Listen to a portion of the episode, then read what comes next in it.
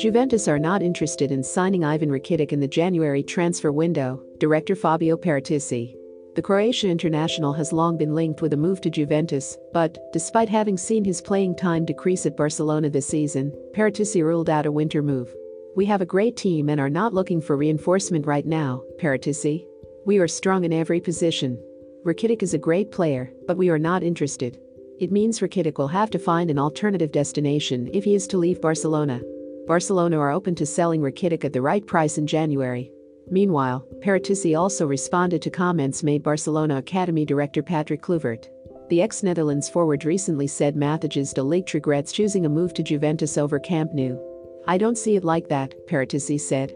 I think de Ligt is playing very well and will soon be the best defender in the world.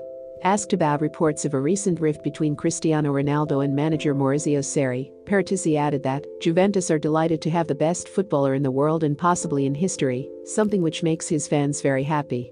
Paratici will be fired if Juventus don't win the Champions League this season, as the club is in the red with both salary and transfer budget. Remember to follow Golia by hitting the follow button, and let's get to 1 million followers, and tune in daily for new episodes.